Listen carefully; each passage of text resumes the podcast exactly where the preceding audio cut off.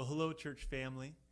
I don't say those words lightly, church family. I've been studying our fundamental belief on the church this week, and I'm just reminded that the church is a concept that is lofty and privileged. And today, as we look at that teaching, we're going to be reminded that God has some high ideals for what church could be. And I do wish I could be there to share in person with you. I've recorded this message because I will be traveling this weekend for a funeral. So I will pray for you as you worship in Palmer. Um, a few hours after you see this in church, I will be leading out in a funeral service. So if you could pray for me, we will be the church from a distance today. So let's pause and pray.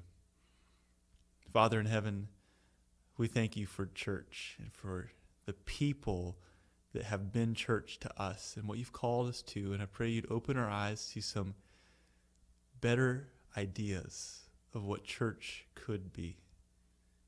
In Jesus' name we pray. Amen. I saw this piece of paper on the wall in my daughter's bedroom. It says Rogers Sisters Club.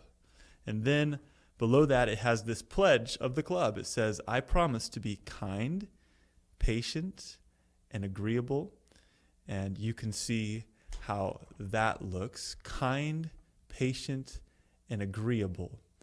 When I saw this, I was not concerned about their marketing or their ability to follow out in their pledge and carry through with their promises. I was just thrilled as a father to see the intention of my children to want to gather together around such meaningful relational values, even if they couldn't spell them. And I think it's a glimpse into the heart of God, how He looks at His people, His church, the club His children belong to. He's not concerned about the spelling either.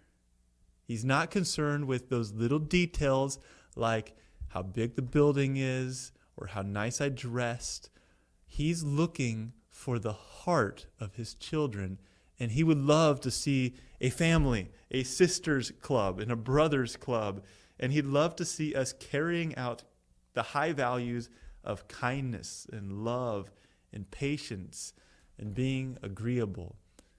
There are some images we have of church that aren't very helpful.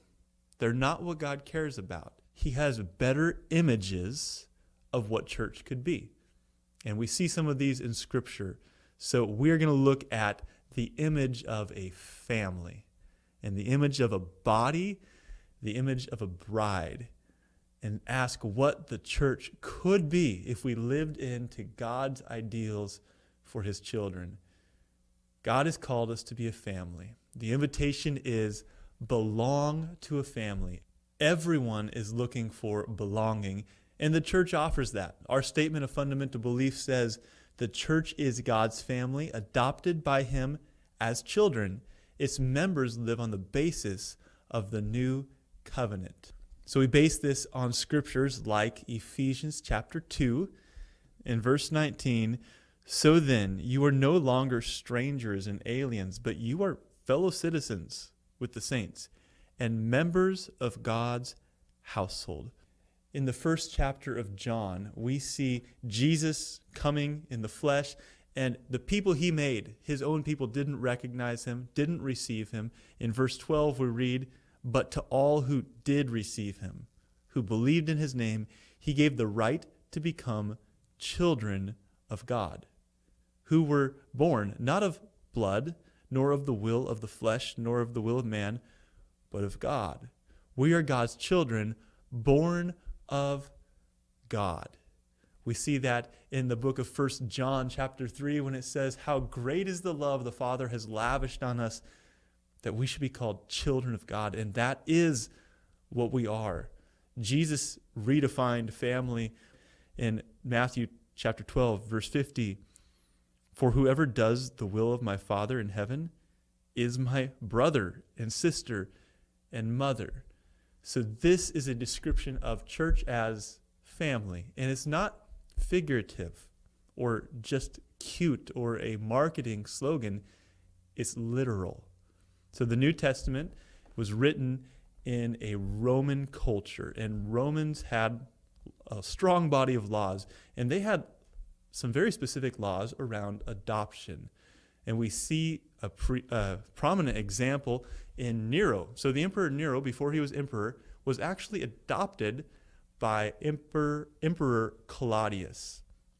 So he actually was brought into the family, not by blood, but because he was adopted, he was a full heir. He had the right to succession as the emperor.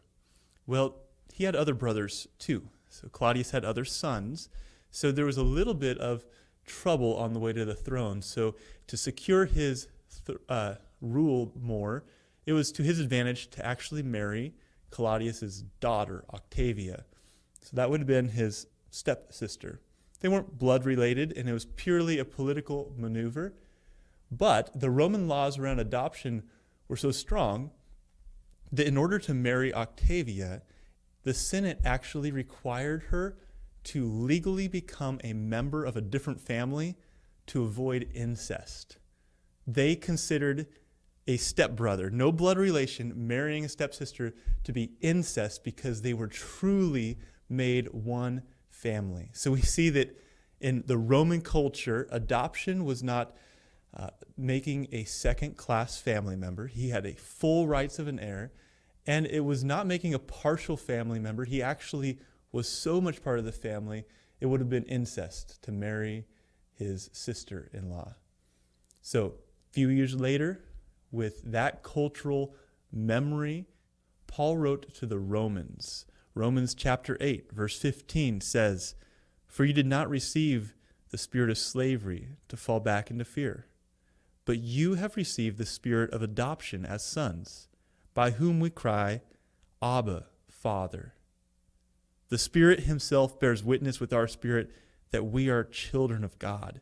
And if children, then heirs, heirs of God and fellow heirs with Christ, provided we suffer with Him in order that we may also be glorified with Him.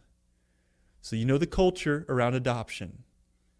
And Paul says, You are adopted. You can speak to God as Father. You are a legitimate heir in his family. We become part of this family by the adoption of God.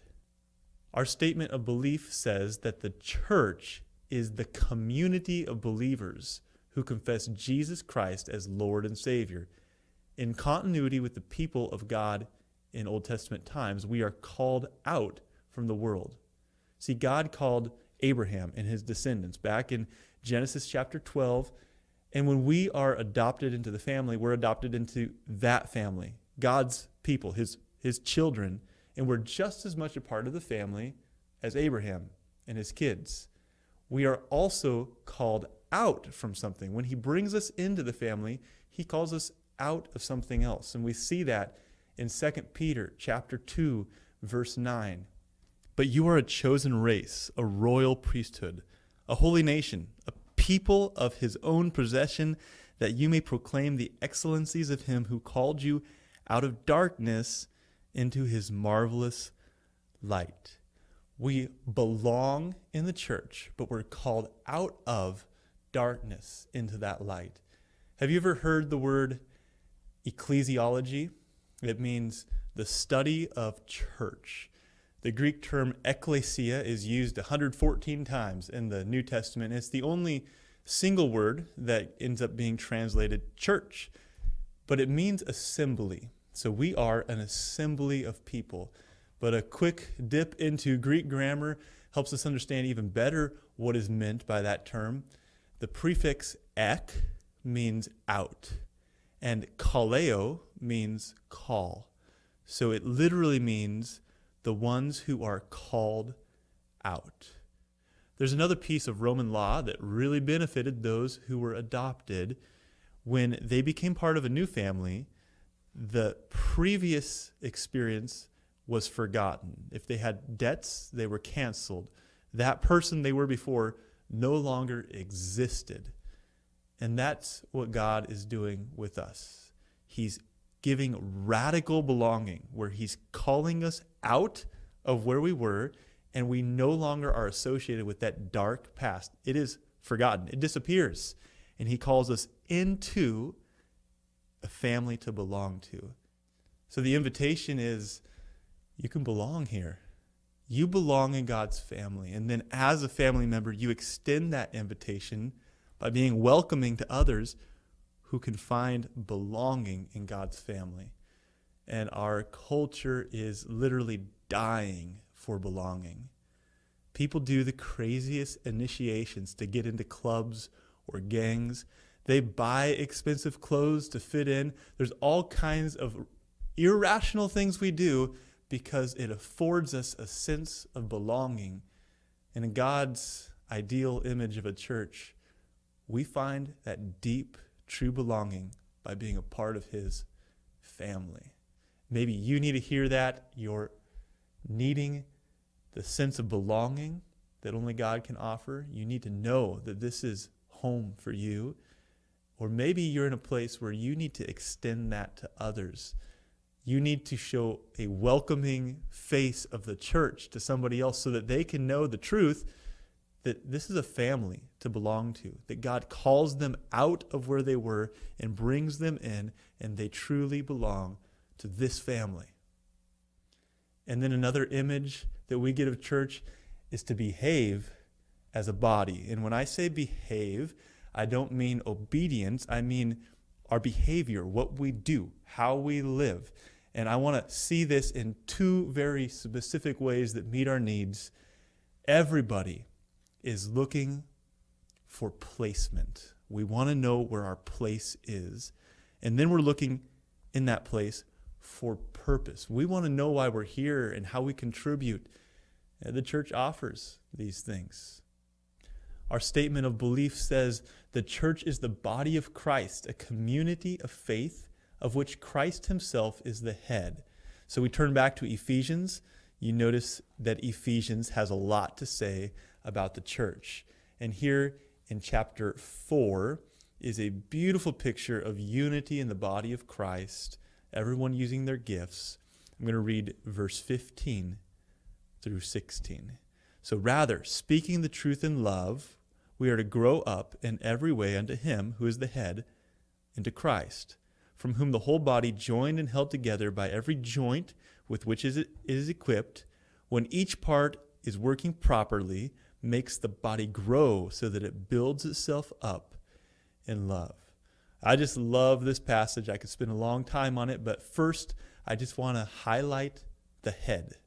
Our statement of belief says Christ himself is the head of the church. Here we see Christ is the head that we grow into, and everyone is looking for that. We crave a father figure, we crave a leader, someone that gives us a sense of security that we can look to and know that we are following in the right direction. And Christ, as our head, puts us in the right place. We are placed in the church and we are placed under the headship of Christ.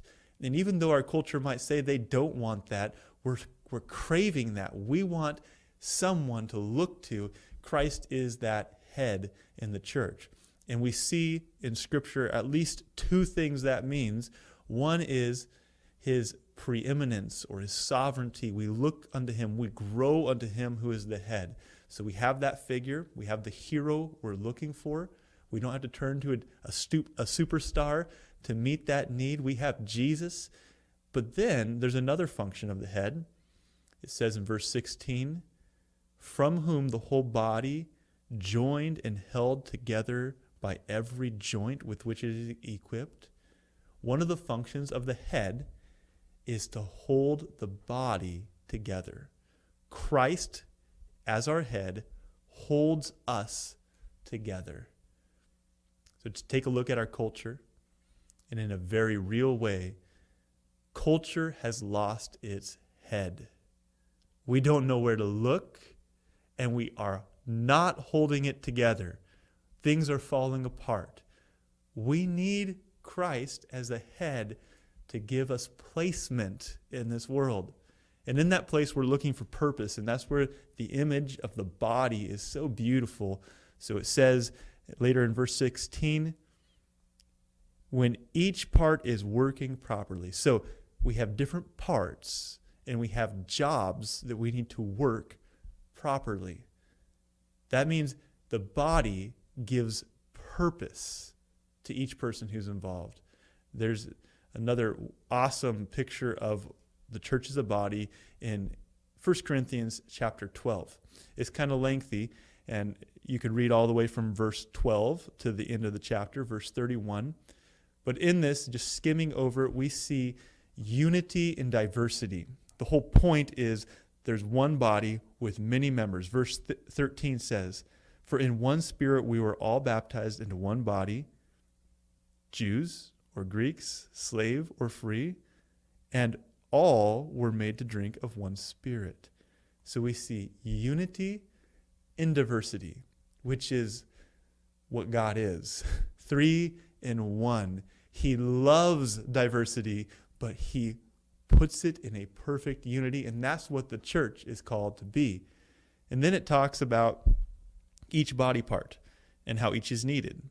If the foot should say, Because I'm not a hand, I do not belong in the body, that would not make it any less part of the body. And it goes on and gives these illustrations because each piece has this struggle with superiority and inferiority, struggling to feel needed and what its function is.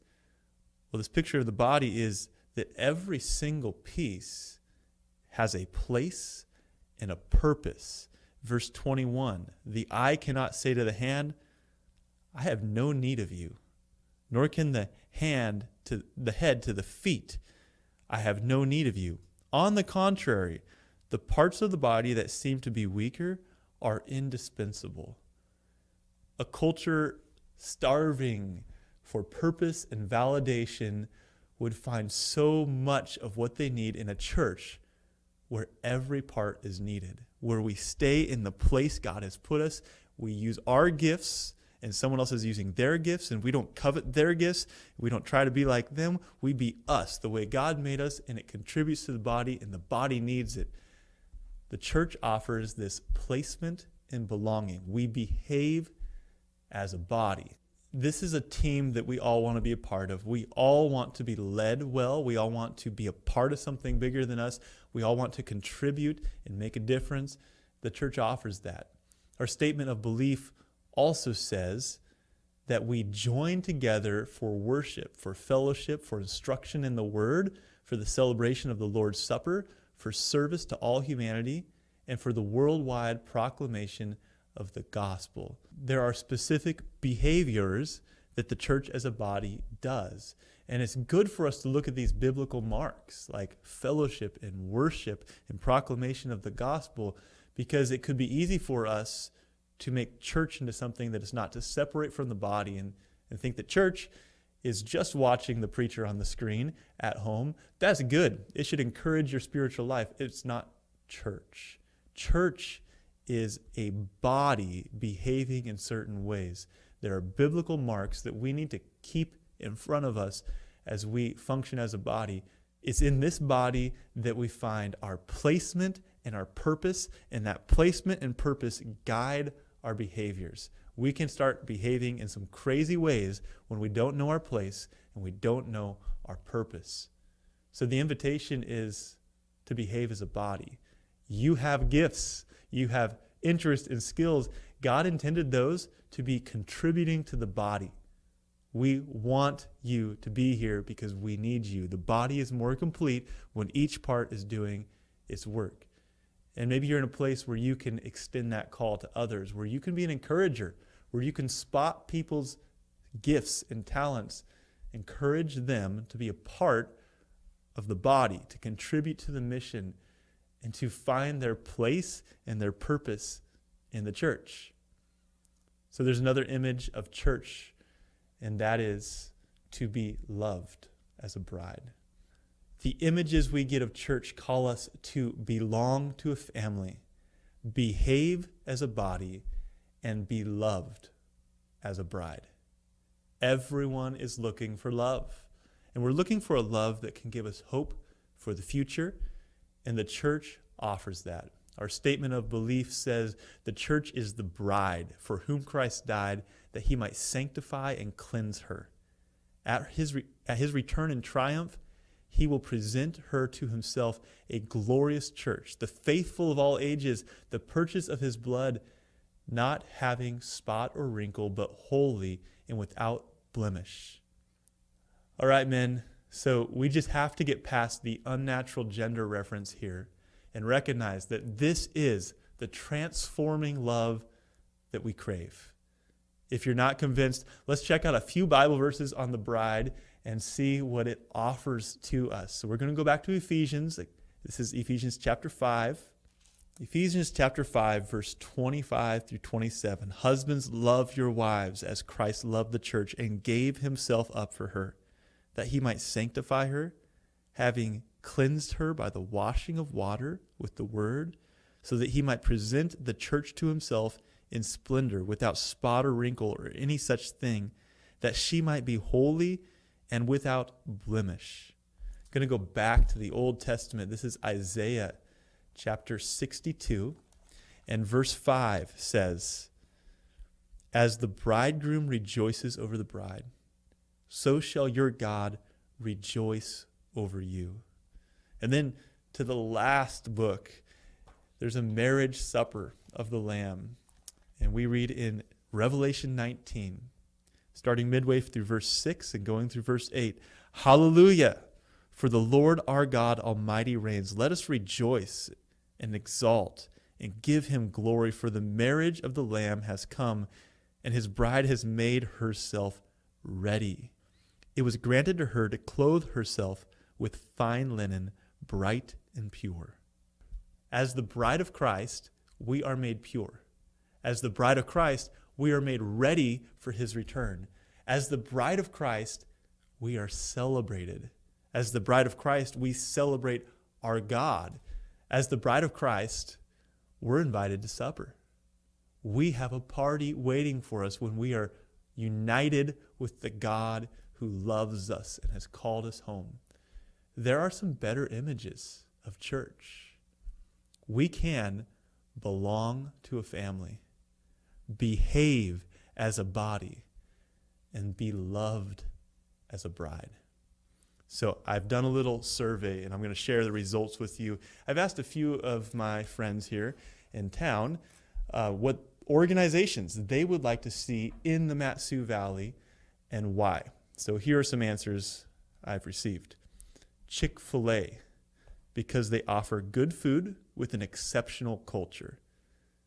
Dollywood because it's a joyous environment, immaculate and affordable.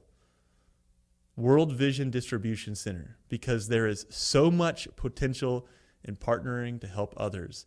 Hobby Lobby because they have good standards and craft supplies.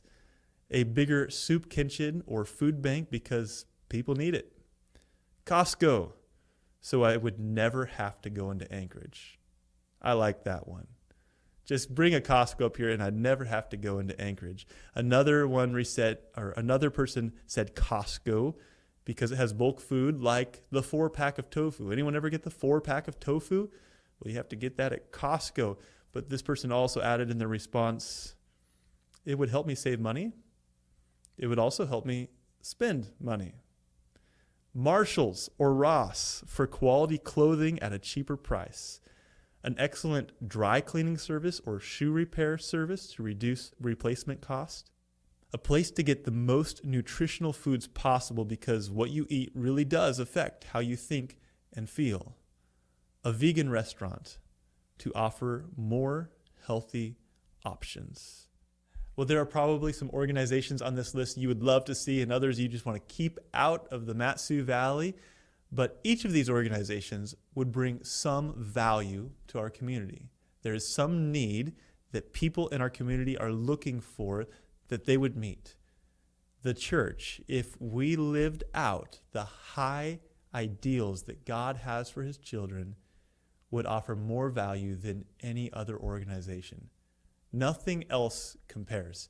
We can be this church, the one God looks at and he sees imperfections, but his heart is thrilled because they are living into the high calling he has placed on them. So, craft supplies, they don't compare to belonging to a family. Dollywood doesn't even compare to behaving as a body. And bulk foods from Costco can't compare to being loved as a bride. Let's be that church.